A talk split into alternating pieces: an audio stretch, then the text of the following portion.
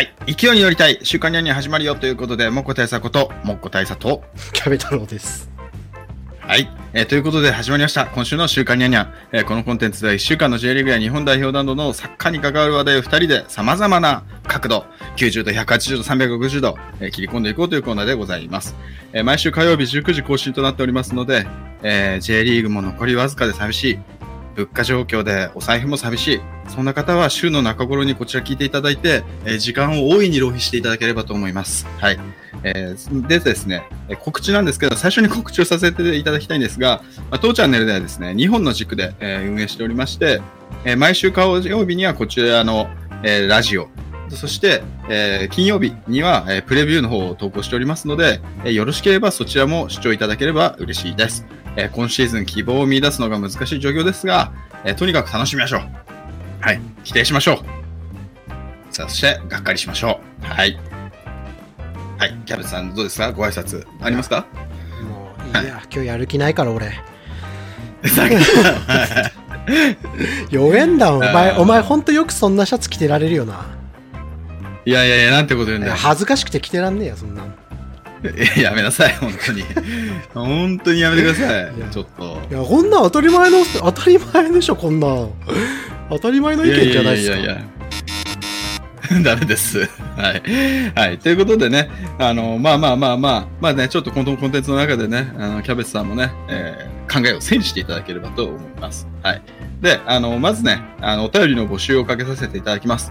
えー次週のお便り募集なんですが、えーまずね、このコーナーですね、ラジオでは、えスタミナコメント、略してスタコメと称して、皆様とのコミュニケーションの場を設定しております。えー毎週お題を出させていただいておりますので、どしどし、えーお便りを募集しております。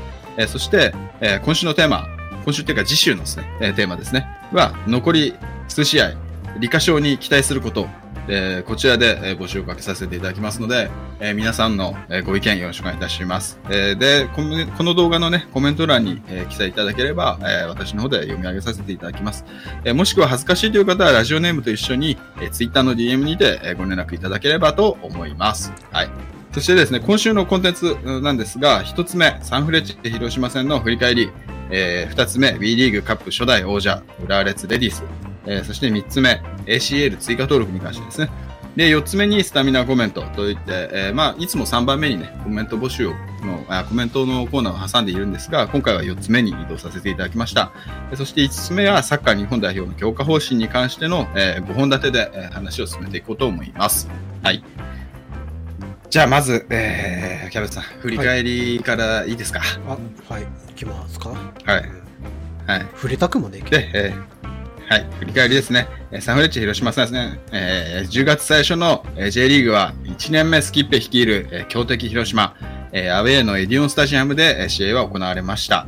えー天皇杯、ルバーカップも敗退して、リーグも上位を目指すには難しい状況の浦和レッズ。うん結論から言いましょう。えーセレッソ大阪戦よりはやれていたけども、結果は4失点の完敗。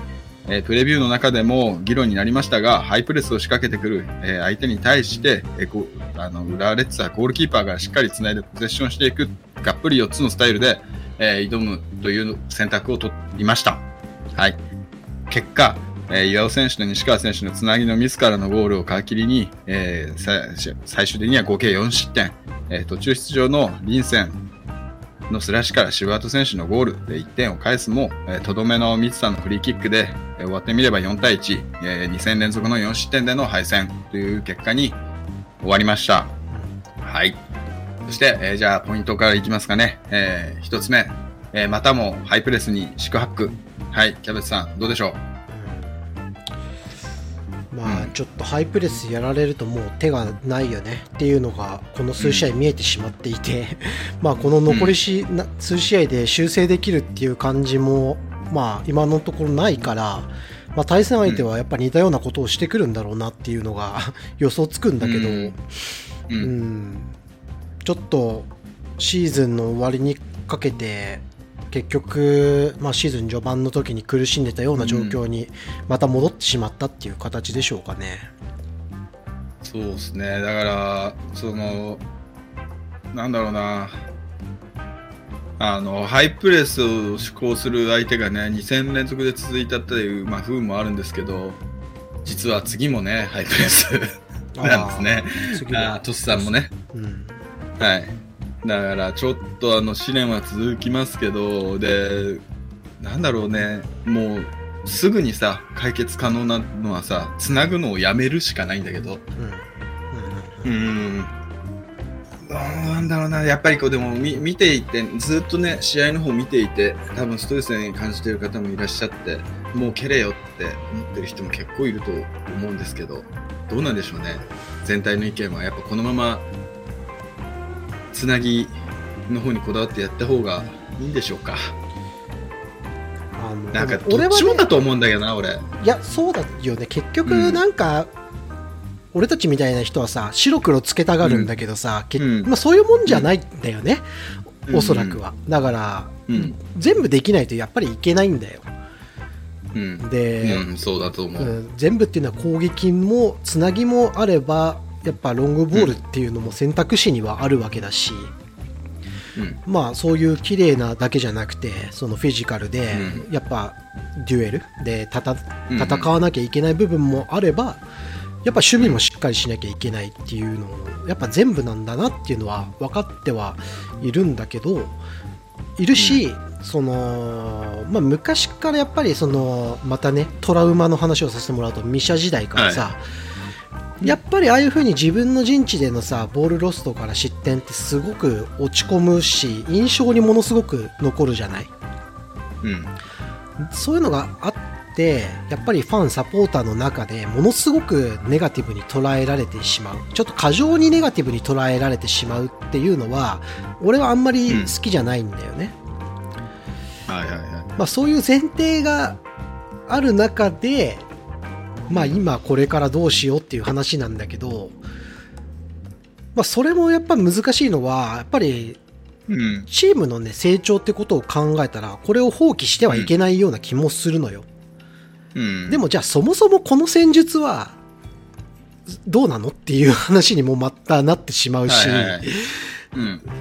じゃあ今シーズン勝ち点が、まあ、これから重ねられずうんに順位がね、まあ少し下がってしまったりとかして、うん。まあそのリーグ戦で入ってくるような賞金みたいのが下がってもいいんですかっていう話もあるし、うん。これはなんかこう本当に物事が複雑でこうやっぱいろんなね やっぱ最初に言ったけどね、90度180度360度いろんなところから まあ見見ますよね。だからその見方によってそれぞれ人の意見っていうのはまあ変わってきちゃうんだよなって思う、うん。まあそうだね。だから、ちょっとその、あれだよね、その、ポゼッションを施行しているチームでうまくいってるチームは、まあね、大勢、多くね、存在する中で、えっ、と、この理科賞のサッカーでどれだけ上積みを期待できるのかってところを、残りのね、残り試合も本当に少ないですけど、というところを中心に、個人的には見ていけたらなと思います。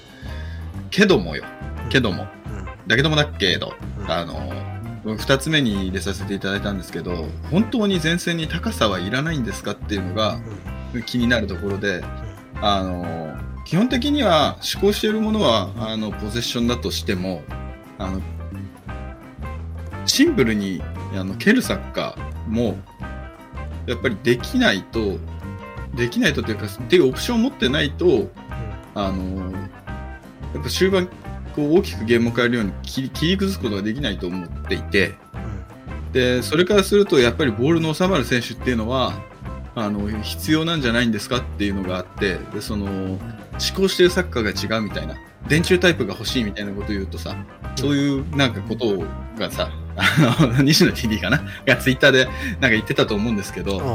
個人的には、あの、オプションとして持っておくべきものなんだと思うんですけど、うんいやー、どう思いますか？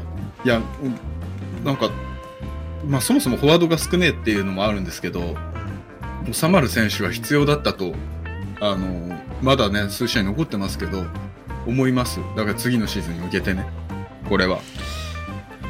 うん。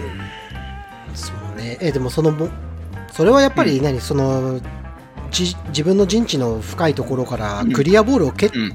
て、そういう時にっていう話、たっていうのがさだから後ろからさ回しその例えばゴールキックからのリスタートで後ろから回すじゃない、はい。それがうまく回らないからっていう時の選択肢でロングボールっていうのは、う。うんーん、なんかちょっと、なんていうのかな、なんか違う気がするんだよね。その、はいはいはい。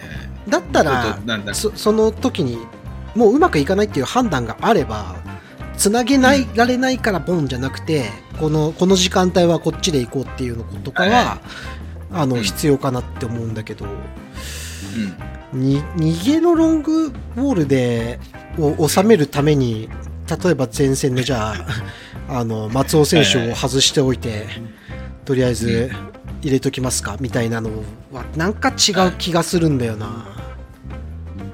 うん、まあ確かにキャベツさんの言う通り言われてみればそれをやったのは杉本選手がいた頃結構やってたよね。とりあえず蹴って杉本収まるからみたいな、うん、だからそこあの時代を思い出すってことだよね。っていうよりもまあさ、だね。だからでもさ自分たちでさこう距離が開いちゃってるじゃない。だってつないつなぐために、でスペースを作るためにさ選手間の距離が離れちゃってるじゃないだからどんなに競り合いの強い選手を置いたとしてもやっぱ周りにいないからセカンド拾えないんじゃないかなっていう。はいはいはい。はい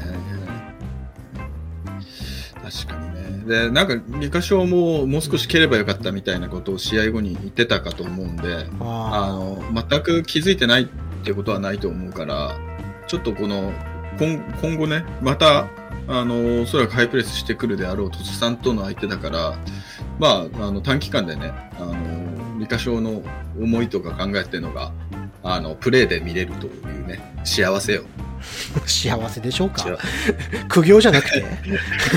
いやいやいやいや。やっぱでもすぐにやっぱりさ答えがあのね答え合わせできるからその分点はなんか今この対戦順はなかなかもうほらええなんつったらいいの？その可能性がないからさ。うん。タイトルとかっていうものに対して、うんだからそういうもので言うと指揮官の評価しやすい状況は今作られてるよね。臨戦も戻ってきたしね、うん、はい。っていうところですね。はい。なんかな。そうです。だから、ちょっとね、前線の高さっていう意味で、私はあのスタコメの方につながるので、あのちょっとね、ここは触れ触れませんが、うん。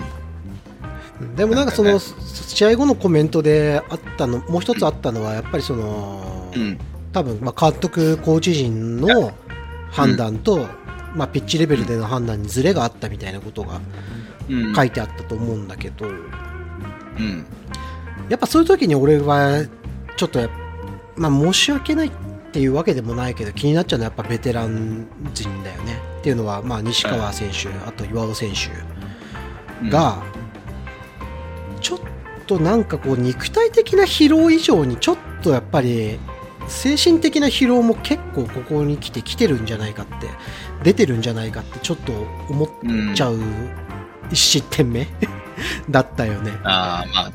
なんか、そのさ、サッカー、最近よく言われるようになってるじゃない？90分でさ、その集中力が持たないっていう話がはいある、うんね。その、まあ、根性論でやってた時代とはまた違って、やっぱりその90分人間が集中力をと、とず、あの、切らさずに、あの、プレイし続けるっていうのは結構、人体的に、の限界的に無理だっていう話がうん。どっかで聞いたことがあるんだけど、まあ、それと同じようにやっぱりこうし肉体的なものじゃなくてこうやっぱうん。集中力、精神的なものみたいなところがやっぱシーズンが進んでいった時にやっぱりベテランの人まあ、ベテランって言われたら嫌かもしれないけどそういうやっぱ年齢が上の選手にとっては見えないところでやっぱり蓄積されてっているのかなっていう風なちょっと感じが俺はしてて、まあ、それにプラスやっぱりこう新しいことを学ぶっていうものの難しさっていうのもさ最このラジオで何回か話してるじゃない。だから俺たち弱小校のサッカー部なわけよ、で前言った話をしたじゃない。後から来た監督が、ね、俺らが高2ぐらい、高2さ、高高3ぐらいに来て、なんかインサイドキックの練習、なんか教え、うん蹴り方を教えてきたっていうのを俺すげえ反発したじゃない。で、うん。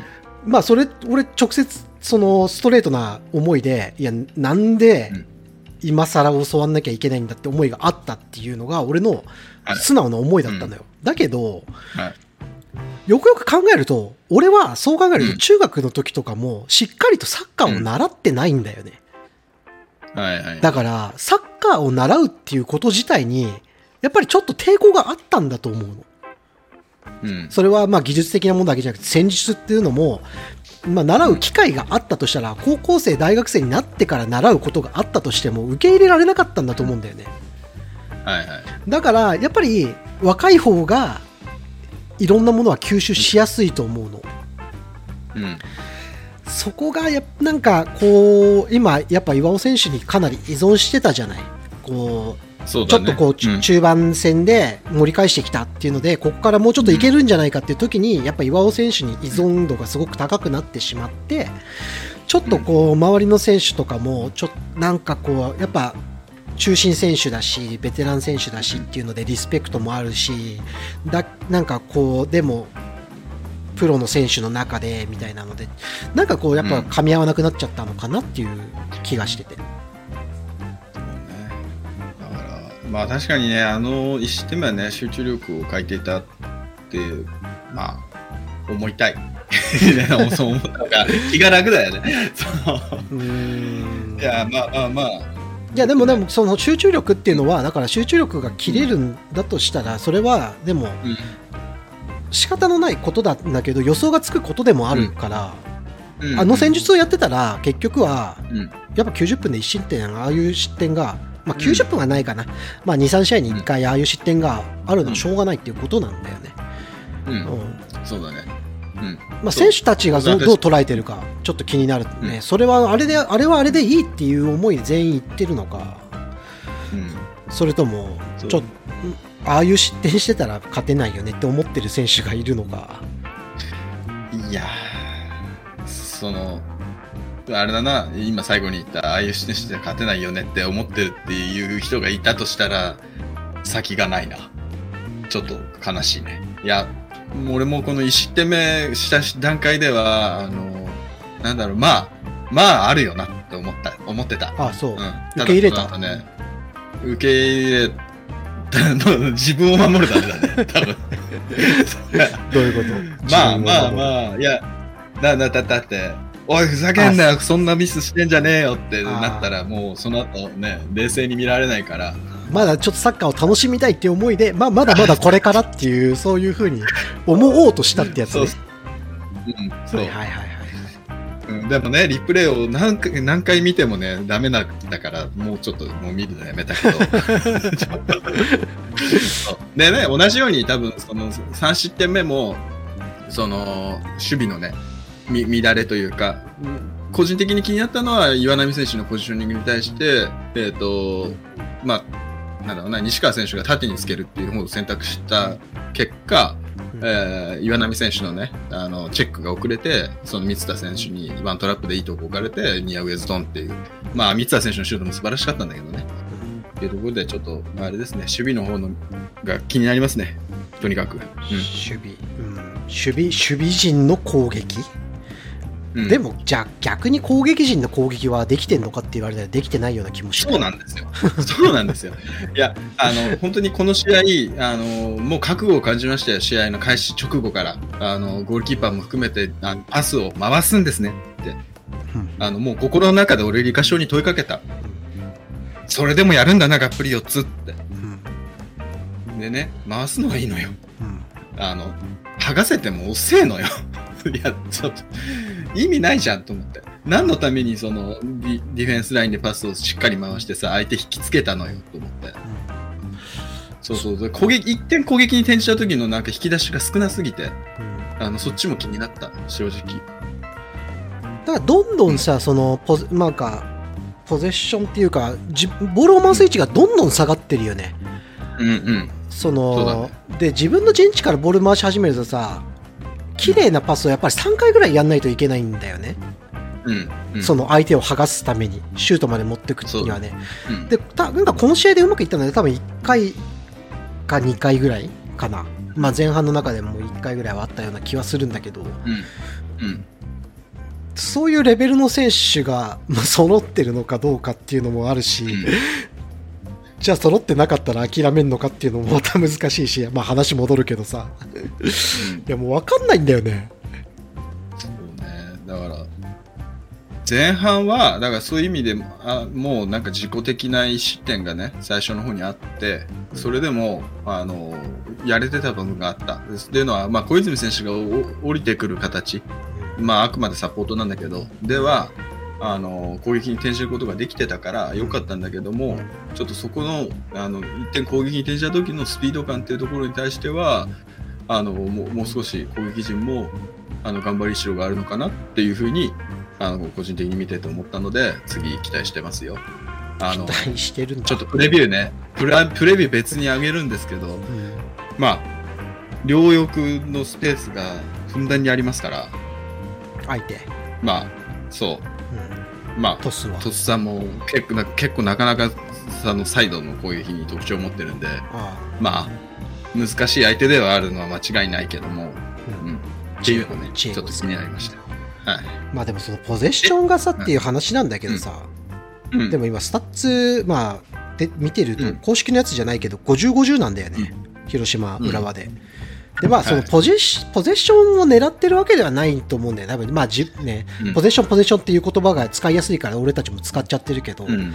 まあ、だから、うん。でもボールを大事にする、保持するっていうことなんだよね、うん。多分ね。まあ、だから、うん。そのポゼッションのパーセンテージがね、そんな高くないっていうところに、まあ、あんまり、まあ、そんなにネガティブには思わないんだけど、まあ、うん。でもシュートの本数が広島20本、浦和が11本って俺の俺が見てるので出てて、でもまあ、うん。オンターゲットは9本、7本で、まあ、そこまで差がない、うん。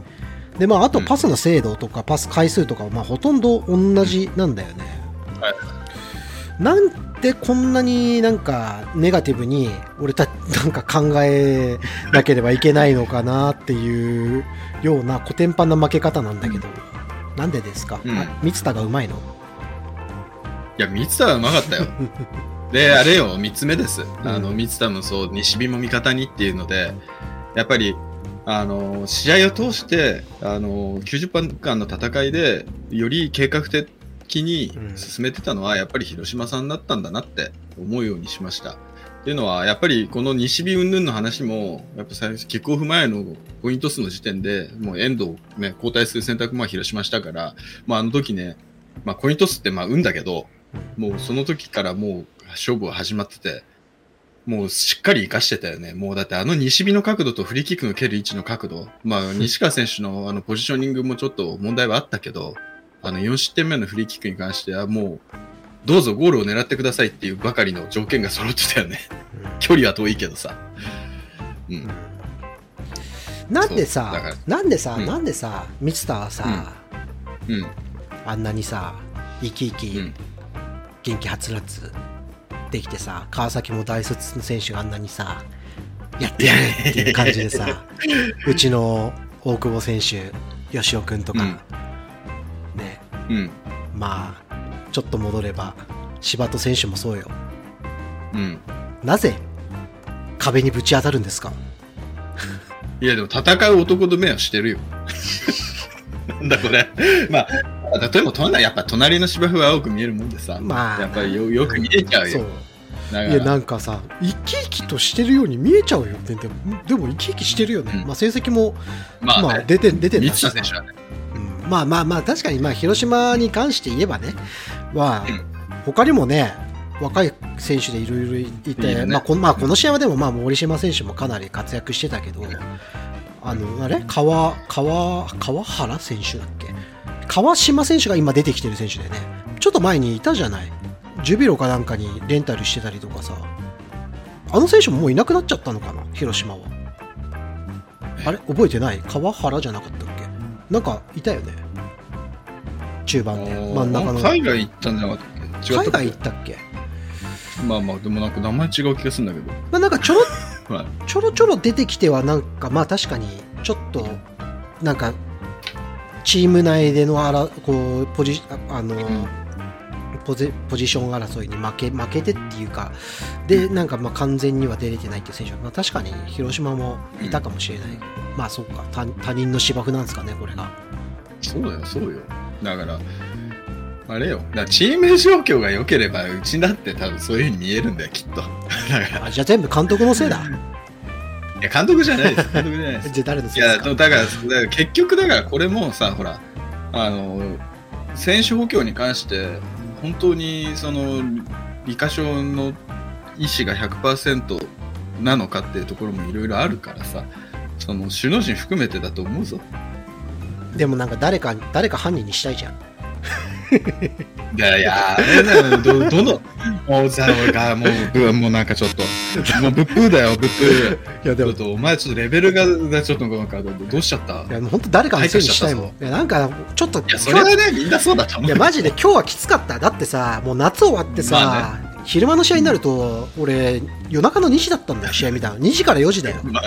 起きてってさあの失点見せられるとさもうもうなんかカクンってなってさ なんかその後なんかカクンってなったと思ったらさ なんかなんか、うになんか23点入れ決め決められててさでもなんかその後もうなんかまたカクンってなったらさなんかリンセンがちょっと出てきてさでなんかリンセンがこうボール持ってるの見てあちょっとできそうだなって思ったら試合終わってたもん。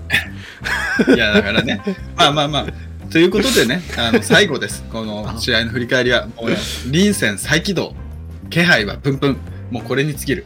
いや、もうだからね、もうやっぱストライカーだわ。ああもう、あの、動き出しとかも、もういいよね。止まる、どど走る。どういう選手？ど簡単に話すとどういう選手に見えた？やっぱゴゴールエリア内で、あれだよね、その、駆け引きがうまいなと思った。その、一回ね、あの、ユンカス選手からパスもらってシュート打って、ヘディングでもう止められちゃったけど、っていうシーンも、あそこも、しっかりニアに走ると見せかけて、一回止まって中にとどまったことで、うん。チャンスが生まれたから、うん。ああいう駆け引きはやっぱうまいんだなと思って、うん。あの、やっぱね、俺、武闘派だからさ、あの、うん。闘魂主義なのよ。だから、もう、ああいうシーンだと、もうニアに走りきれって。ガッとね。ニアに走り切って潰れろって。まあ俺ら思っみちゃうんだけど。俺らみたいにフォワードやったことない人はそういうことをねやるよね、でもやっぱだから期待感はあるなと思った。だからそういう意味で。動かない勇気ねそうそう。で、しかも、そのユンカーもさ、あああいったゴールエリアの中に入っていくシーンで、あのパスを出すって選択ってめったにしなかったのに、うんあのシーンはしっかりパス出してたから、やっぱこのツートップじゃない？やっぱもう外国人ツートップじゃないか。外人なんか任せの今までの、そう、今までのゼロトップだなんだっていうものを全て否定することになっちゃうけど、やっぱでも、サッカーらしかったよ。うん。結局日本人が、まあ、江坂義雄で後ろから作って最後は外国人に任任せて入れてもらうと。これですか、まあでも、やっぱね、せっかく戦力として持ってるものなんだから、あ使わない手はないよね。もちろん。そうだよ。しかもまあねマーケットバリューも高い選手なわけだしあのうん。まあそりゃもう国籍に関わらずやってくれっていうことなんだけど俺でも一つ気になったのはユンカーが、うん。だからまあ言い方、ちょっと今イラついてるから言い方悪く言うけど、はい。やめてください。態度が悪かったじゃんすげえ。あーまあまあまあまなんあ。かふてくされれたりとかさしてるように見えたりとか、なんかそれがなんかリンセンと一緒に出てきた時になんかやってやる感がすごくあって、え？なんかやっぱりこう欧州で実績のあるちょっとお兄さんっぽい人がいるとユンカーもちょっと変わるのって思っちゃったの。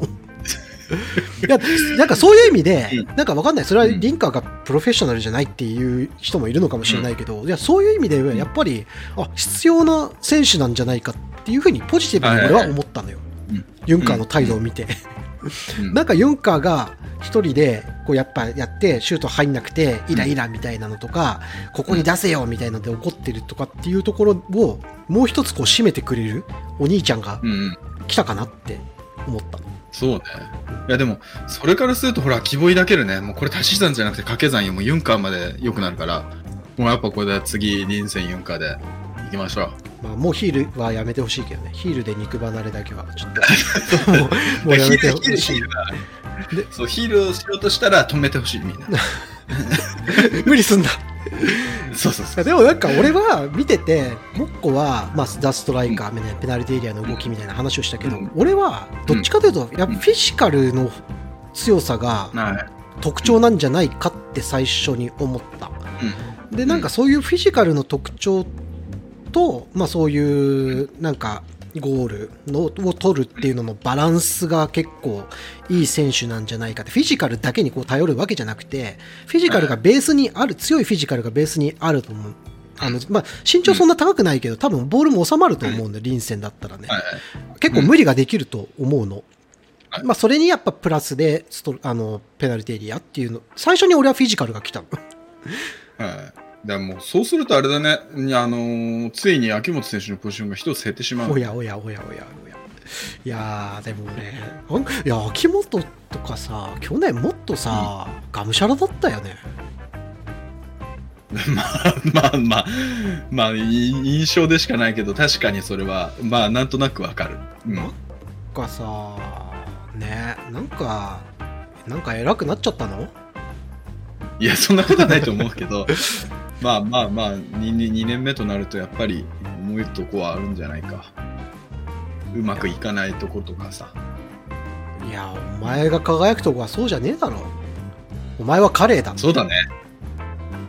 いやいやいや、なんでスラムだ。いやいや、高さねえから、魚住タイプではないで。赤木違うだろお前はお前は泥にまみれるカレーじゃねえかじゃあ、かつらむきしてもらってね、誰かに。誰かに ゴール裏で？牧野選手とか、牧野選手とかがいきなりピッチにかつらむきしてもらって。魚住確かあのゴールの下あたりになんかこういたいなかったっけ？だからお お父さんお父さんかって言われてたやつねいやだからゴール裏でかつらむきしてさこう誰かがさ「お前そうじゃねえだろ」っつってダメです。刃物、刃物持ち込んじゃダメなんで。ブブダメでーす、か。ブブーですかはいえーブブブブブブブですね。はい。じゃあ、あの、まあ、こんなところでね、振り返り、あの、最後ね、希望が見えてよかったですよ、本当に。まあね臨あ戦れ？期待だねでもいや臨戦期待してるよ。うん臨戦はややると思う俺は。ということでね、続いては、あの、10月8日のホーム突戦ですので、えーこちらプレビュー用意しますので、はい。あの、皆さん、あの、諦めないで。何よって言われると言えないけど、あの、たもうとにかくね、このサッカーを楽しめるっていうところに幸せを感じて、あの、の伸びしろを見ていきましょう。できるだけ。はい。ということで、えー振り返りは以上でした。という、なんか、あれだね、なんかいいことを言おうとして、結果ダメだったけど、はい。頑張りましょう。はい。ということでね、あの、だいぶね、進んでしまったので、あの、高評価、チャンネル登録の方、ぜひぜひよろしくお願いします。はい。はい。で、続いて、あのこちらですね、明るい話題です。はい。えー三菱重工浦和レッズレディース WE リーグカップ優勝、祝、初代王者、唯一無二です。はい。おめでとうございます。暗いニュースの後のにおめでたい話題を提供してくれました。今季から始まったサッカー女子プロカップ戦 WE リーグカップ、えー10月1日に西ヶ丘で行われた決勝戦。相手は、えー日テレベレーザですね。えー前半からチャンスをね、あの、裏列迎えるものを得点できませんでしたが、えーベレーザは3点をですね、えー早いうちに、えー得点を取って、えー3点のビハインドを打ってしまいます、裏列。マジか、ただし、後半30分からの猛攻で、清家選手、安藤選手、菅沢選手の PK で同点に追いつくと。で、えー大会方式によって、まあ、延長戦はないんですが、えー PK 戦に突入したこの試合ですね、2人失敗のベレーザに対して4人成功した浦和が、えー見事優勝を決めて、唯一無二の初代王者、もうもう初代王者は1チームですから、はい。確かにになりました。うん。ね、2年目となる22、23シーズンは10月22日に、えー WE リーグ開幕します。で、10月23日にですね、埼玉スタジアムで浦和レッズレディスは、えー長野を相手に開幕戦戦います。えー男子のワールドカップはもうすぐなんですが、女子も来年ニュージーランドとオーストラリアの共催でワールドカップが7月に開幕するので、えーこの WE リーグも、えー非常に重要なシーズンとなっております。えー昨シーズンはね、アイナック神戸の優勝、浦和2位で終わりましたが、えー今シーズンね、一好スタートを切れたので、このままの勢いでリーグ制覇も期待しております。はい。まあね、男子も女子も、もう相乗効果でね、もうライバル、もうチーム内ライバルよ。そうですかもう競ってくださいもう。時代は女子だって言われちゃうね、これはね。いや、でも、まあねいや、だから、でも正正直ね、俺ね、見れてないのよ、レッツ・レディースの試合ってね。はいで、まあ、アそれいや、なんかね、それでね、なんか、なんで見ないのかなっていうふうに思ってたんだけど、うんやっぱ理由として、違うリーグの男子を見ちゃうんだよね。その、J リーグだけじゃないじゃない。で、J リーグ奥になっても海外ね、あのヨーロッパやってるじゃない。で、世界中でサッカーやってるからさいろんな、うん。なんかもう時間をずらせばさ全部ブワーずいつでもやってんのよ。本当に、まあね、うん、ヨーロッパもアメリカも日本もやってるからみ、ね、ちょちょちょいちょい見てるとさ一日終わっちゃうって、まあ、そういうのもあって、まあ、ちょっと女子って見れてないんだけどうん、本郷選手はもういないのね。います。あでも、でも分かる。分かる分かる。なんか、うね、浦和の女子サッカーっつったらやっぱ、本郷選手だだよよね。ねだよね。だよね、うん。うん。いや、分かるよ、すごく。いやでも選手姉さんって感じだよね。そうそうなんだよ。ねでもさ女子もさ選手の入れ替え替わりが結構やっぱあるよねサッカーはさ、なんか、うんあれ？いないっていうなんかリでメンバーを見てるとさ、あれ？あの人いなくなったの？っていう選手がはい。結構いてさでもあれか柴田選手なんかもうかなり長いうん。そうね。のかな、うん。うん、いやーだから、そう、いないですよ、本 レイナ数時代じゃねえのか。レイナス？確かにそうだ。レイナスだよ。そうだそうだ。よくその名前を今久しぶりに聞いたね。うん。柴田選でも柴田選手とあとは、まあ、清家選手と、うん。まあ、安藤選手はね確かに、まあ、本郷選手につ 次ぐ、まあまあね、それレジェンドだよね。ね。まあ、であと直本選手とあれか、うん。菅菅菅沢選手か。ああユイカーねこれがね。うん。この辺りまでは知ってるけど俺このなんか一桁番号の選手とかあんまり知らないな。佐々木真由選手、まあ、上野咲選手、大あ。佐のおさ、おさ、おさふね、おさふねって読むのこれ。長船じゃなくて、おさふねかな選手とかいろいろいますけど。まあね、うんその、確かに、あの、キャベツさんの言う通り、あの、人間ね、24時間しかないんですよね。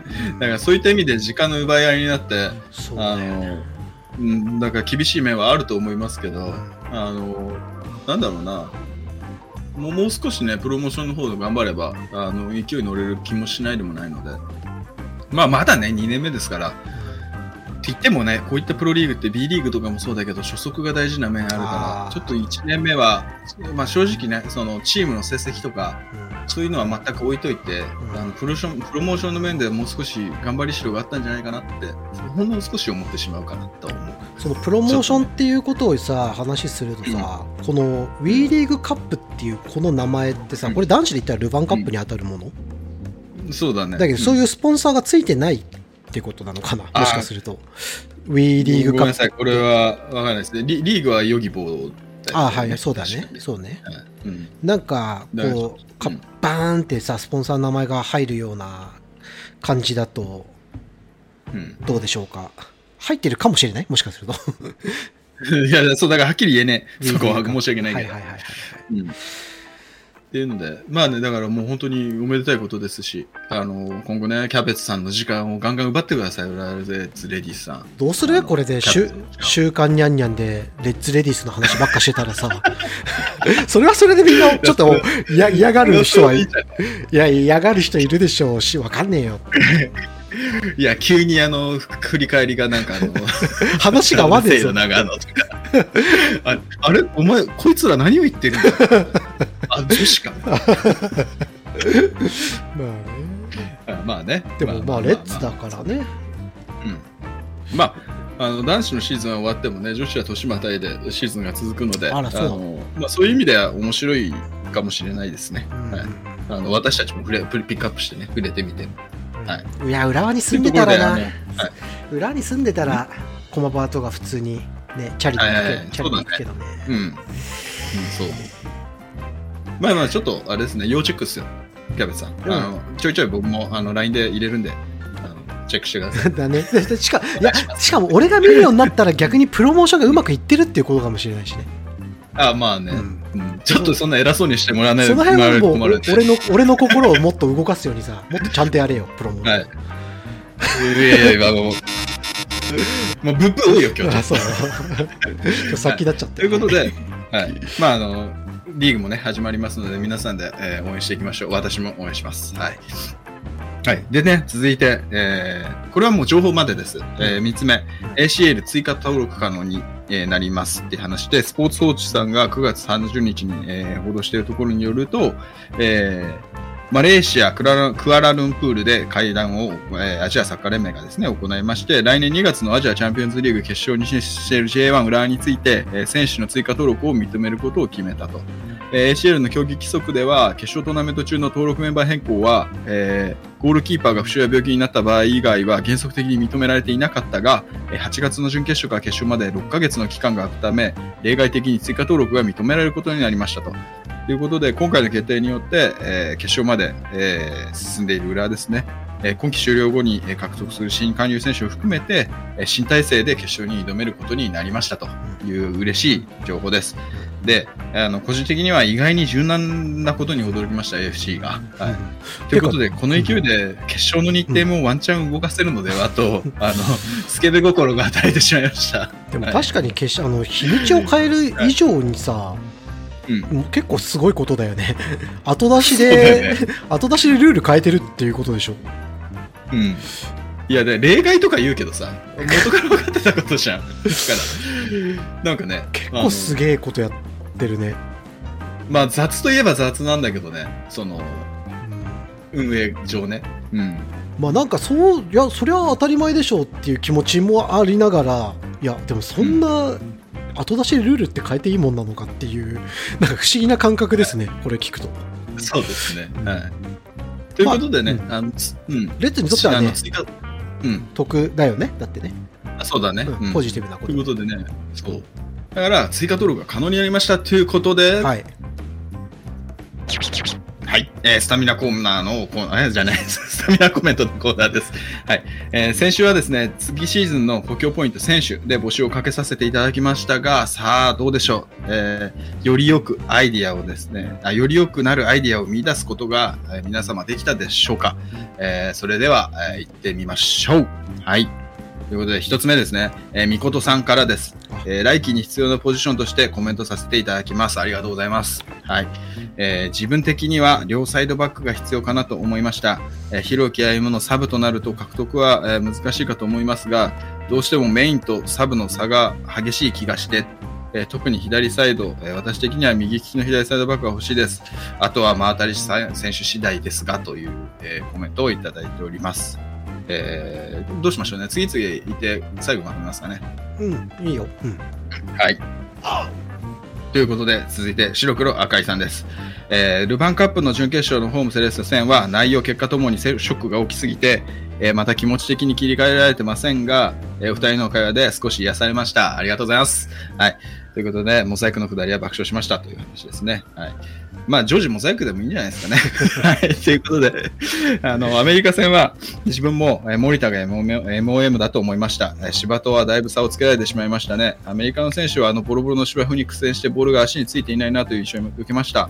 えアメリカのサッカー通のエピソードを聞くと、えどの番の頃のアメリカ代表のイメージが強いんじゃないでしょうかね、というコメントをいただいてまして、え補強についてですね、えセレッソ戦のショックが大きすぎて現実逃避したい衝動が強いので、えー元気、えー遠藤航あと橋岡っていう、その、原点回帰というか ですね。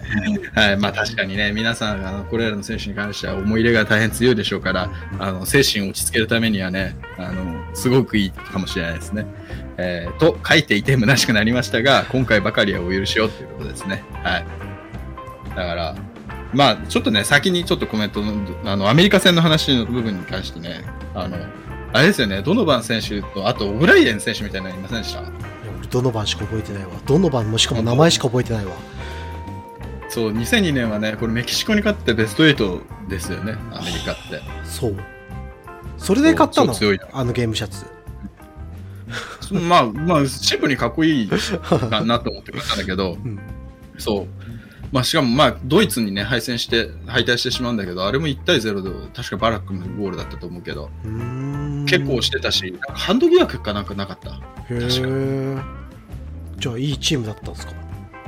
いいチームでした。もういいし今まあ、当時から。うん。今アメリカはもう本当にね あれよベテランと若手の分 分断がまあすごいみたいでねでも結局なんか守備できるベテランをね、サイドで使うみような感じになると思うよ。いやー、つまんないね。いや、なんかあのね、大久保とかさ、松井大輔だっけ、はい松井、はいはいあ大輔だっていうね。ね。とかがさ、はいこうさ、サイドでさ、守備してたじゃん。うんハードワークしてたな。あんな感じになると思う、俺は。アメリカは。まあまあ、結果は出る可能性はあるから何とも言えないけど、なんかポテンシャルがあるだけにさ、選手個々のね、まあ。なんかもったいねえなっていう気持ちはやっぱあるよね。まあ反対に言えば、でも、でも日本の、だどんだけ日本が売り込むのが下手なんだっていう話も、なんかそう思ったわ。だってなんかそんなにね、だいいチームに所属してる選手すげえアメリカいいるけど、うん。そんなに技術が離れてるかって言われると、はいはいはい。うーんって感じだからさ、なんかやっぱコミュニケーションとかさ、その交渉とかそういうところでうん。なんだろうなっていうのは、ちょっとうん。思ってます。あはい。確かにね、うん。あの向こうのチーム、所属チームですごくいいチームの方結構いるか割にはだったからね、うん、そこはちょっと日本サッカーの課題かも。ね。うん。はいででは続いてはマイコーエッチさんですね。ルヴァン悔しかったですね。でも週刊ニャニャみたいな気持ちが整理できて前向きな気持ちになりました。どうもありがとうございました。えー代表ユニフォームの背番号は前のがかなり見にくくて不評だったそうなので、それを踏まえ、えー見やすさ第一に考えた結果なのかなと思います。今はスマホなど小さな画面で見る人が多いので、背番号の見やすさが大事なんでしょうね。確かにその通りですね。そして今シーズンどのポジションもバランスよく補強できたと思うので、新しく誰かを入れて補強するというよりも、今いる選手をできるだけ残して、さらに連携を上げていってほしいですと。優しいコメントをいただいてます。うん選手の皆さん聞いてますか？俺なんてさ、このスマホでさうん、スマホで見てるんだけどさ、スマホにさらにさ、ゲーム、このあのなんかサッカーの、まあ、そのファンタジーサッカー、ファンタジーフットボールのうん。ゲームの画面を見ながらやるからさ、あの DAZN のやつがさ、こう右上にさ、ピチって小さくなってるので見てるからね。スマホ、スマホのこのもう、なんかこの10分の1ぐらいの画面でサッカー見てるから。でもさ、俺すげえなって思うのが、いや、ほ、他のチームの試合とかを見ると、どれがどれだか選手全くわかんないんだけど、レッツの試合だとわかるのね。俺これ。結構すげえ能力なんじゃないかって最近思ってて。まあ、走り方とかね、特特徴があるからね。とか戦術もさね。そうそうそう。ここでこ歩行認証そうそう。ここにこの選手がいるってことは、こいつはこれだな、みたいな。なんか、すごい、なんか、いや、自然となってるのが、にふと気づいて、あ、これ結構すげえ能力だなって思った。じゃあちょっとあれだね、あのーあれだね、浦和レッズの公式チャンネルの方で、選手が走っているえーモーションキャプチャーを取って、どの選手か当てるクイズみたいなのをあのやってもらえれば、あの僕らやりますので 案件ね、案件待ってます。そうそうそうそう。まあね、突然ね、あの、エメルソンが入ってきたりしてね、え、これ、引っ掛け。エメじゃね？みたいな。エメルソンもなかなかじゃん、もう、なんつうか、こう、かなり前傾姿勢で。うんうん。そうね。走っとね、面白いと思いますで、なんで、あの、脱線しすぎましたね。はい。で、えー近藤無線さんですね。いつもお便りありがとうございます。み、皆さんなんですかね。はい。えー来季、小木に戻ってきてほしい、戻ってきてほしいと思います。さて、ケンユーは、てんてんてんっていう話ですね。はい。で続いて、おっさんモーリーさん。えー現地での4対0、あー0対4は辛かった。えー補強はあるにしろ、今シーズンは控えの選手が育たなかったのが誤算なのかな。えー補強したらその育たなかった選手が出ていくことになる。えー誰かとはわからないけども、ボランチの補強がですかねっていうコメントをいただいてます。はい。で、えーですね、えーあ以上がコメントですね。うんうんはい。なので、皆さん、どちらかというと、あの追加で獲得した選手、まあ、主に誰っていうことを名指ししてしまうとあれですけど、松崎海選手だったりね、あの、正直戦力として活かせてないんじゃないかっていうのが多分気になってるところだと思うんですよ。あとは宮本選手もそうなのかもしれないですし、安井選手もか。だそう考えると、昨年と比べると、新規に獲得した選手が出場機会をつかむっていうところが、ちょっと少なかったっていうのが、まあ、あれかな、残念ポイントなのかな。だからサブの質向上が課題なのかなって思ってますけど、どうですか、キャベツさん。一通りの意見聞いて。いや、そのね、ちょっと一つ言いたいのがさ、なんか、やっぱり今日こう気を使ってかコメント書いてくださいねって言ったじゃない、うん誹謗中傷がっていう話でさ、いや、でもうんそんなこと言っても、まあいろいろ意見を言うって誰も傷つけないで意見を言うって結構無理な話があるし、まあそのね。ね、誰かを傷つける、傷つけないっていうラインはもう皆さん大人なんで自分たちで決めるしかないと思うのね。だから、あの、うん。そういうのでコメントを制限してしまってるんだとしたら、俺はちょっと違うかなと思って、うん。もうちょっと気軽に書いてもらってもいいのかなって。で、別にさ、それでさ、あまあね。それをやりすぎだっていうふうに思ったらさ、俺こっちが別に読まなければね、いいいい話だし、なんか、いや、なんかちょっと制限しすぎるのはあんまり、俺、この自由の国ではい。今育ってるから、あまあまあ、そうですね。うんはい。ちょっと言論の自由って言っとけばいいみたいなところあるけど、まあなんか、いや、うん、なんかみんな監督変えろって言わないんだなって思って。あーまあ、まあ、だだって必要なポジションだったり、選手って言ってるかから、理科書選手じゃねえからさ。あ、そう。あ、そっか。じゃあ今、これあれなのか、理科省が今やってるサッカーの延長でっていう話なのね。せその補強ポイントだからっていうのは、ね。ベースはそこなんだとだから僕らの出題方法が悪かったんだと思いますよ。チームに何が必要かとかっていう投げかけ方だったらまた変わったかと思いますけど。うんでも若手をっていうのも本当なんいやでもこれは難しいな。うん。最初に話したのとお同じ感じになっちゃうけど結局さ、あのーそのせ今言った選手がねあんまり活躍できないっていうことになったから、じゃあモーベルグ取ろうかみたいなうん。のになってるっていうふうにも考えられるし、モーベルグが来たから出れないっていうわけ考え考え方もできるわけだし、うん。まあそれは首脳陣とかね、まあ、首脳陣だけじゃない、ファンサポーターもそうだけどさ、じゃあそれを超えね、松松松崎選手が好きな方がいるとすれば、はい。それを超える活躍をしてくれっていうのは誰誰しもが望んでるものなんだけど、うん。まあやっぱチームを作るっていうのは難しいよね。うん、まあ、あれだね、あの、結構、その意見として、まあ、こうま、まとめてしまうのはちょっと申し訳ないかもしれないですけど、その、橋岡選手だったりね、あと、荻原選手かな、うん。とかっていうところが戻ってきてほしいっていう話が、うん。あの、まあ、挙げられてたと思うんですけど、でも、だからそうなるときっともう、理理科賞ではないんだよね、きっと。おそらくね、指揮官は。そっか。だから、ちょっと複雑だとは思うんですけど、うん。でもそれはあれなんじゃないの？だ誰が監督だとしてもやっぱりあの浦和のやっぱり浦和で育った子をもっと見たいっていう意見でもあるのかもしれないよ、あまあそうだね。純粋に多分まあ皆さんそうだと思うけど。その辺ってどうどう感じてる？浦和レッズユース出身の子ってやっぱり特別？モッコにとっていや、それは特別だと思うけどな。そううん。なんで？そっちを応援したい？いやいやいや、その比較、比較して応援したいっていう、あの、なんていうか、てこ気持ちはないよ、俺は。うんうんうんどどどういう気持ち？特別視はしない。いや、特別視はしないけど、特別活ったじゃん。躍すると、いやいや、活躍しすると誇らしいっていう、それだけよ。ただ、ただそれだけ。ダメそれ。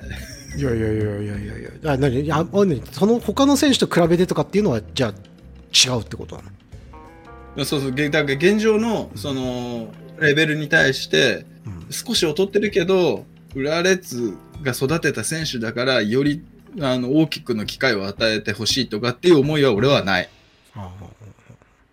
うん。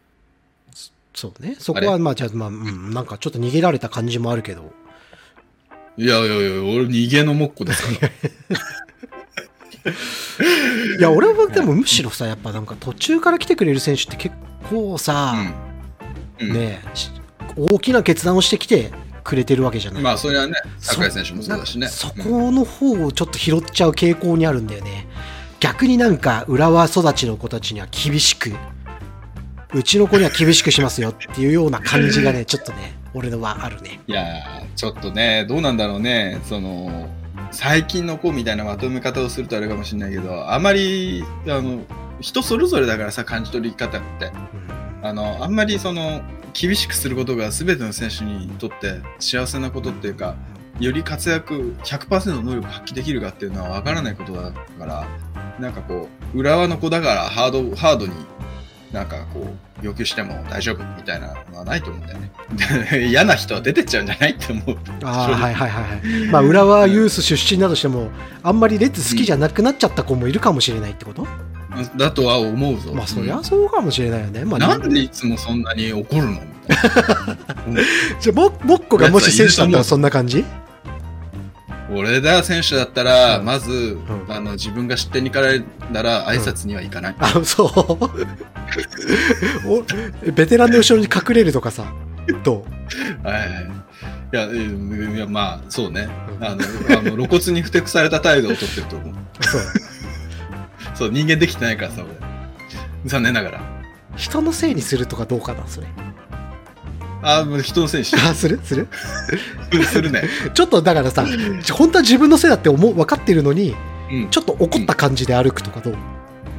ああ、まあ、それはするね。やっぱする？いや、するよ。しちゃうよ。人間だもん。あーでそういうのでもやるとあれだよなんだあいつふてくされてるぞって自分がミスったのにいや、でもだから、俺も思うんだよね。態度ってさ、なんかすごく、なんか、うん、試合中の態度はともかくとして、試合終わった後にさ、ふてくされたとしても、その、やっぱりそれは瞬間的な反応であって、多分、結局行き着くところは、あの、プレーを見直すっていう意味では変わらないから、なんかそこまでなんかこう、あいつのあの態度がっていうのはちょっとあまあ、精神的に未熟だっていうのもあるだろうし、いやそれがね、あの、それがね、あの、私みたいに、おっさんがそれやったら、あ、こいつダメだなって思うけど、まあ、まあ、ね、サッカー選手なんてね、多くの選手が20代であるわけで、ね。自分たちがその年の時にうん。どうだったかって考えると、うん。いや、プロとかアマチュアとかっては、その枠組みの違いはあれど、うん。やっぱ人間的な成長っていう意味では、あの、そこまで大差はないと思うから、やうんぱ仕方のないことだと思うんだよね。うん。なんか確かに俺もこの前那須さんの YouTube 見てて、うん。あれ昌平高校だったと思うけどなんか、うん。なんか今度 FC 東京に内定する、なお名前忘れちゃったけど、なんかそれの YouTube 見てたんだけどなんかうん。対あの応答がさいやお前もっとちゃんとしろよって思ったんだけどさ、うん。見てる間に、うん。あいや高校生だと思って もう一回りちげえぞって一回りどころじゃないかもうね。俺は何をや何を感じてるんだって、まあ、なんか自分のねこのなんかところ環境とかって考えちゃうけどさ、うん。ね、高校生だったりとかさ、そりゃプロスポ、プロの選手になったとしても19歳20歳だとね、そりゃそりゃねもっとなんか人間らしいこと出ちゃうよねっていうのは思うね。そうだから大変あのあれですよ。いやてかもう感情が出ない方がよよほど問題だと思うんでうん。悔しいとか怒りだとかそういったものは別に全然あの出していただければいいと思いますしあのそそういった感情がの高ぶりとかねそういったものを示せる選手の方が愛される傾向にあるんで原口選手とかもそうだよ。だからああの大いにそれで結構だと思いますよ、ーそう考えるとさっきさ名前が出たさ大畑選手とかさ、うん、結構静かだよねなんか。しかも、なんかプレーもさちょっとクレバーだっていう言われ言われ方もとかしててさこうなんつうのポジ元々のポジショニングがいいみたいのでさうん。うんこうなんか、あんまなんかわ若く若い感じがしないねそう考えると、うん。そうね。なんか安定の、まあ。みたいな。確かに、となんか若いとはとても思えないよね、大畑選手なんか。プププレーもそうだし、その後の所作もさ。なんか悪いからずっと9大点取るのがうまいっていうかなんかこう若い選手だったらもっとかいい時と悪い時がこうバンバンってあってもいいような気はするけど、プレーもなんかあんまりこうそういう感じがないか、うん。まあ、ということで、あの、皆さんのご意見は、あの、しかと受け止めました。ただ、まあ、僕たちは 何か補強したりっていうのはないんでね、あれですけど。はい。で、私、あの、もうね、あの、恥ずかしいわ、俺。なんか、あの、私はロマン枠を希望してしまいましたね。おごめんなさい、本当皆さん。あの、皆さんがそうやって現実をしっかり受け止める中、私はロマン枠、サコ・マーヤ選手、サコマーヤ選手ベベルディの、えーディフェンスで、ディフェンダーですね。ああの、まあ、フォワードもできるっていう。サコとか名字もしかするサコ？うん、うん。サコマーヤっていう全部カタカナのあれじゃなくてねサコ？違う違う。マーヤね あはいはいそう。でね、何がいいってね、このマーヤよ。はいいやいや、よくわからん。わ私の、うん私の好きな声優の内内田家、内田姉弟の内田真礼さんと同じなんですね、漢字も読み方も。突っ込んで、うんはい。ということでね、あの、一番、あの、いいのは、あの、やっぱ、バーリー、バーリー。193センチ、85キロでフォワードができるのよ。夢がドリームじゃないですか。あれ？そうでもないフィジカル銃じゃないの？いや、あんまりなんかパッと来ねえんだよな、その、まあ、ごあの、今シーズン5試合ぐらいしか出てないんで、ジェッツで。え、どこだって所属チーム？ベルディですよ。ベルディ？ベルディか。うん。ベルディは年代別代表にも呼ばれてるババババ選手だっけ？バババで合ってるっけ？あの、アンダー21かなんかのいいセンターバックがいるよね。はい。うん。あの人結構好きなんだけどな。ななんそういうので、そういうので選んじゃうからダメなのか。そのアンダー戦で代表だとか。名前で選んじゃうからな、俺でも。そういうとこあるかも。だから、ちょっとね、違うのよ。俺もうね、俺バカ、あの私バカなんです、本当に。うん。あの、もうね、選手名鑑をねう、んあの、見て、あの、検索かけたよね。190センチ以上。フィルターで、フィルターかけて。してしたらもうね、ゴールキーパーばっかなんて出てくる。はあその中で三千と輝くこの佐古選手。うん輝いてた。素晴らしい。うん、輝いてた。もう、もうピカピカに見えたもん、俺の目には。とか言ってだってさ、俺たちがさ、言ってた札幌のさ、大二郎だってさ、全然試合出てねえじゃん。第、第2ゴールキーパーからも外れてるじゃん。あ、小次郎ね、小次郎。ああ、だそうね、小次郎ね。だ大二郎。いや、大二郎だからもう登録名変えよう、大二郎にね。なんか気に身身長とかだけで見ちゃったからね、俺たち。こいつすげえぞって。もう、すげえの選手ずーっとうんスタメンだし、セカンドゴールキーパー大谷選手だし。まあねこのうん。ちょっとね、このフィジカルに恵まれた選手っていうところを、こう、活かせないのが日本サッカーの課題だと思うんで、あの、そこをね、切り込んでいきます、浦和レッズは。まあでも確かにな、なんか俺ちょっとそう、大畑選手には悪いけど、いや、高身長サイドバックとかすげえ俺は夢がドリームだと思う。いや、でも酒井じゃん。いや、まあそうなんだ けど、なんか、うん。うん、そそうだね。まあ、なんかこう、高身長ではありえない、でも富安選手もそうかもしれない。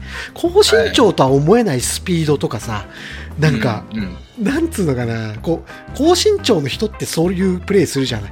なんつうの。うんクイックネスでちょっと負けるみたいなさ、はいはいはいのとかが想像ついちゃうけどさ、え、そこも反応できちゃうのとかさ。いや、でもショルツ選手もそうじゃない？なんかさ、結まあね。構体大きくてさ、まあ体脂肪率的にはかなり低いと思うけどさ、ちょっとなんか顎とかがふ、ふ太くてさ、こうなんか結構がっしりしてるようなイメージあるじゃない？で、スピードがないかと思いきやさ、それを補う、こうなんか体の使い方でさ、スッてボール取っちゃうとかさ、なんか、うん。あ、そんなうまさがあるんですか？みたいな、そういう驚き。はい。いいよね。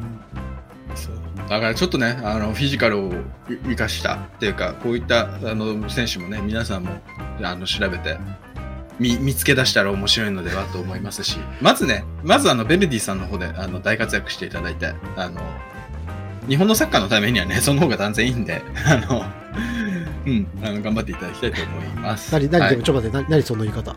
レッツでは若手は育たないと。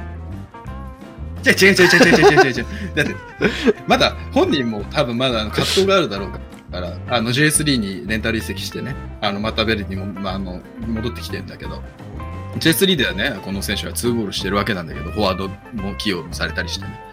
だからまだまだ自分の可能性は信じてるけども、どこまでできるかっていうのは暗中模索状態だと思うから、だからちょっと、ベルディさんの方で腰据えて頑張ってくださいっていうエールです。うん。はい。ということでね、あの、コメントは以上です。えー熊本愛のマメンゴンさん、えー、馬場さん、ひよこまめさん、いつもコメントありがとうございます。えー今週ので、あ次週のテーマは、えー残り、えー試合、えー、理科賞に期待すること、えーこちらで募集かけさせていただきますので、えーこの動画のコメント欄もしくは、えー、Twitter の DM にて、えーよろしくお願いいたします。はい。そして、最後の話題です。えー日本代表新強化策。もうこれもざっくりで、ですかね。えースポーツ報知さんの9月30日の記事で、えー日本代表は、えーこのね、えー北中米のワールドカップに向けて、えー欧州遠征を増やすっていう噂が出てます。はい。というのは、あの欧州はね、ネーションズリーグが始まって、えー欧州との練習試合が組めねえと、日本代表は。だからこそ、えーちょっと欧州に行って試合をするという方方に、えー舵を切りたいっていうのがあって、で今回のね、デュッセルドルフでの試合っていうののお客入りだのっていうところを、まあ、あの分析しているっていう話が出ていました。で、これね、あの、あの仰天プランとしてね、欧州ネーションズリーグに参加、プランも上がってきたみたいなの書いてあるんですけど、で確かにね、あの、カタールが、あの、あれですよ、欧州のね、ワールドカップ予選に参加したっていう例がありますよ。過去に。ワールドカップ予選に？そうそうそうそう A 組に。だけど、それって、あの、カタール、ぜいいでしょ。なんか金があるからできるのであって、あの、欧州側に対してのメリットがあまりにもないから、あの、プランはプランだし、あの、今までね、そのお金になるから、国内で、その、キリンチャレンジカップみたいな形でね、やることを優先してきたことが、あの、に不満を持ってた方ってたくさんいると思うんですよ。もっと海外に行って試合してほしいっていう人がいたんで、方向性としては、あの、皆様が希望する形になると思いますので、まあ、それが選手、あの、日本代表の強化に本当につながるのかっていうところは、結果で見ていきましょうっていう話ですね。はい。どうです？なんか、あれだよな、これだったら北中米の方に、なんか、まあ、距離的な問題はあるんだけど、の方が面白い気がするんだけどね。要するにメキシコとかさ、この、何？ジャマイカとかさ、そっち系？うん多種多様だしさ。多分だからネーションズカップ、ネーションズリーグ？だってる、うん。ヨーロッパ。うん、合ってる。うん。それ、それに参加する、参加しないもあるけど、その前になんじゃないの、うん。デュッセルドルフで、を拠点にするっていううん。欧州の、うん。そこがまずだよね、多分ね。俺、うん。その考え方はまあいいと思うし、もうでもやりやってる、やり始めてるっていうか。あのオフィスがあるからね。で、うんものすごく日本人多いし、俺でも直接降りたことはないんだけど、一回ドイうん。ドイツ行って、あの、あと、ななんかその時にちょっと見てみたんだけど、すげえ大きい日本人街があるんだよね、デュッセルドルフって。うん。で、この前の試合見てても、そう、せあのやっぱたくさん入ってるし、日本人のうん。あの観客の人が、で、そういうのがね、あるとやっぱね、嬉しいのよ、海外住んでると。はい。それで日本人がこう集まってさ違う国にいるけどさ、こう同じ日本人で集まれるっていう,、こう国をねこううんもう一回考えあの誇りに思い直せるっていう機会があるっていうのはうん。やっぱ海外に住んでる人にとってすごく嬉しいことだから、あのーまあホホームとかアウェーとかっていう考えうん言い方で合ってるのか分かんないけど、まあ第2のホームとして、そのデュッセルドルフにで、えー試合をね、うん。まあ、持つっていうのはいいと思うんだよね。まあ、ネーションズカッだプがど,、うん。どうなんだろうね、でも、そのヨーロッパの選手もものすごく怪我してるよね、あの大会のせいでっていうか、それでは、ね。やっぱワールドカップの2ヶ月前にそのし公式戦やる意味あるのかっていう話は、うん。がそもそもあるよね、多分欧州の中でも。そうね。だから試合数があまりに多いっていうのが、まあ、多分選手サイドの不満として、あの、まあ、根深くね、あの、欧州の場合はあるだろうから、あのこれが、その、いつまで続くかがね、正直不透明だよね。結構、なんかすぐに、あの、クレームが出てたと思うんだよね。あの、クラブの指揮官とかそういったレベルからね。大会大会に自体が。うん。うん。うん。いやそれそれもそうだけどさそのプロサッカーリーグのさ試合数っていうのはさ、どどうなる、と今後どうなるんだろうね。もっと増える？いや、もう増やせないが答えなんじゃないの？でもなななんで増やせない？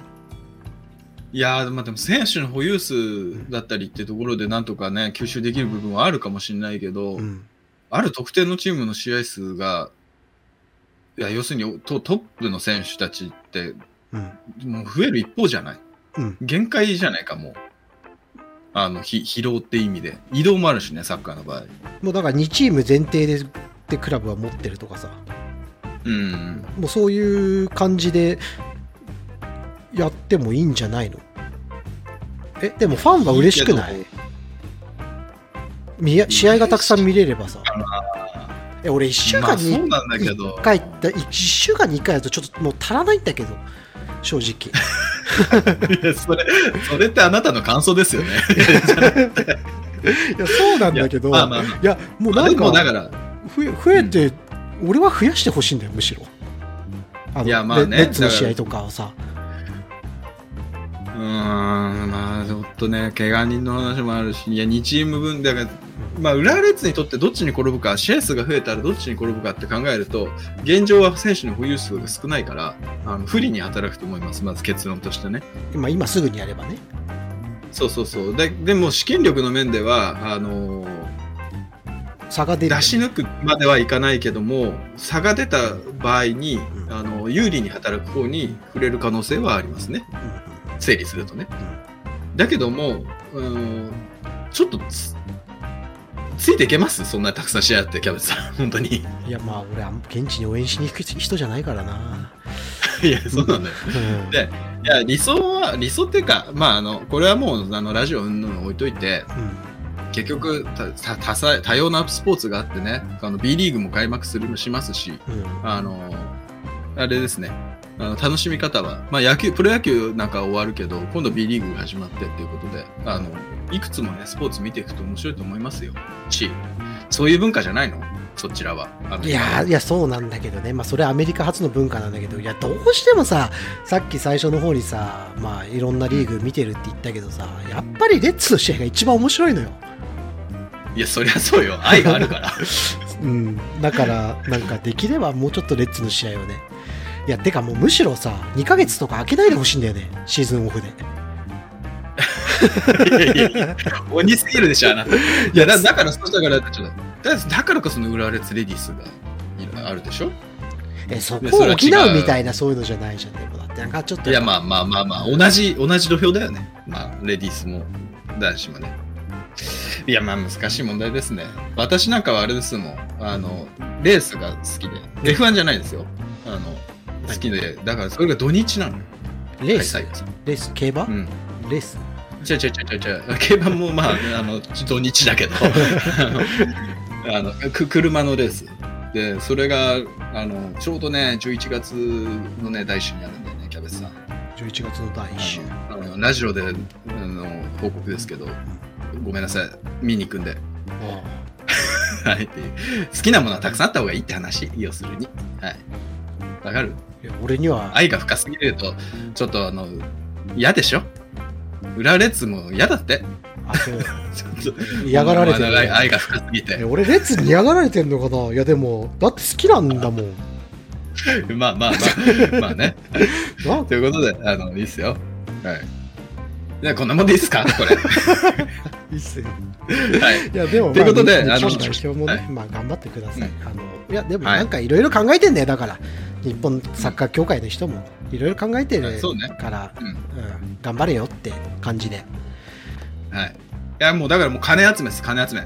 金それに全てかかってますんで。あはい。でもレッツファンサポーター的に言えばさ、うんねにや代な代表の試合見ないとって言えばかっこいい的なのあるじゃん。言い方、あすいません。はい。はい、言い方っす、言い方。あ俺あれ結構好きなんだけど、ああいう流れ。ツイッターで。あまあね、まあね、まあね。ハード、ハード、ハードな感じがね。そうそうそうそうねそうそう俺いつもいいいいね押しちゃうもん、そういうの。まあ、楽しみ方は人それぞれだし、あの、サッカーと浦和レッズっていうものの捉え方のあの違いっていうのは本当に面白いよね、話してた。あの、人の意見を聞いてるとね。うん。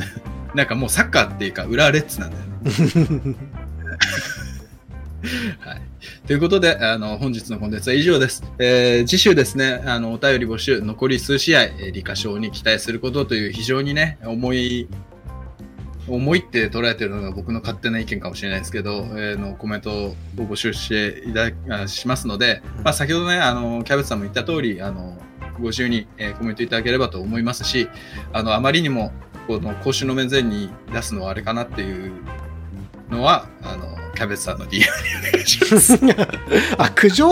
苦情じゃなくて、いや、苦情じゃない。お前は好きかって言ってるけど、みたいな。いやいやいやそういう苦情じゃなくて。苦情じゃない、苦情じゃない。やっぱりその、特定のさ、選手の名前とか、なんかがこう、晒してしまうことが抵抗があるっていう、その、いったね、優しい方もいらっしゃると思うので、そういった方は、あの、今のこう、ツイッターじゃない、YouTube のね、コメントだとオープンになっちゃうんで、そういう方は、DM までお願いします。であまりにもだったら、あの、そっと私消してしまうかもしれませんが、ごめんなさい。俺はもう絶対消さない。はいもう、もう本当に、本当にいや好きにやっていいと思う。本当人間はもっと好きにやっていいよ。うん。うん。誰か感想は人それぞれですからね。そう。うん。はい。ということで、えー本日のコンテンツは以上でした。あの、皆様と、あの、高評価とチャンネル登録の方、えーよろしくお願いいたします。はい。ということで、えー皆様、バイバイ。バイバイ。